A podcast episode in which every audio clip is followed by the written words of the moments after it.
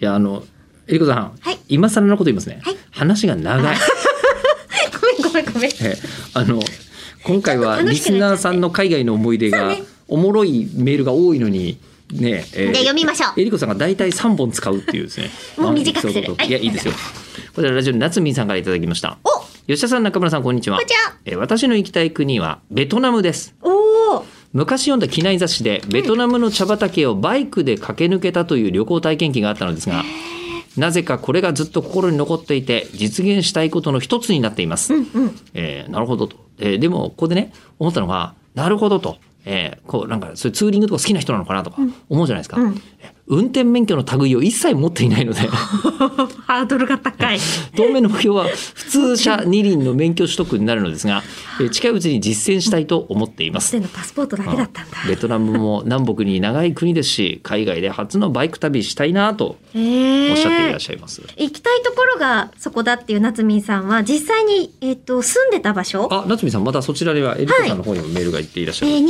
2021年の秋からはい22年の夏まで、スウェーデンのストックフォルムに住んでたそうです、あら面白そうえー滞在中印象に残っていることの一つがアイスクリームの移動販売車の音楽です、うんえーイメージとしては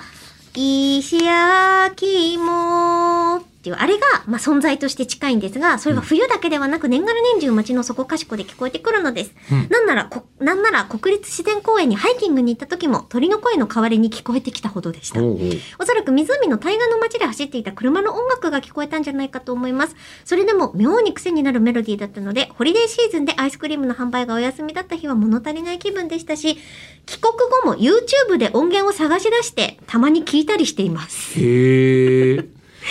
すってて。かそれこそスウェーデンといえば北欧寒そうだししかも冬なんつったら夜がめちゃくちゃ長いわけでしょねアイス食べてるのそう、それがね、意外でした。よっんぽど石焼き芋とかの方がよく売れるんじゃなかろうかと思ったんですけど。確かに石焼き石焼き芋をうんスウェーデン持ってったらうん大ブレイクとかすいや、るのかな、絶対するんじゃないですかね。うん、しかも、お芋のさ、あの、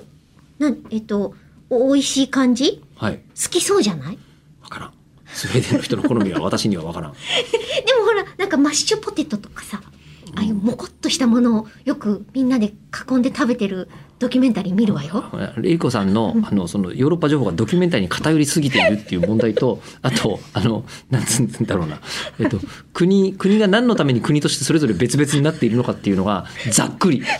おかしなヘタレが出てんだけどな。えーヘタリア出てる。 出てんのにな。えーこのね、ヘタリア、ヘタリアの表もね、あのね、うそんなにそういうやつばっかりじゃねえよってツッコミもそもそもありますからね。そうみんな、みんな違っていいのよ。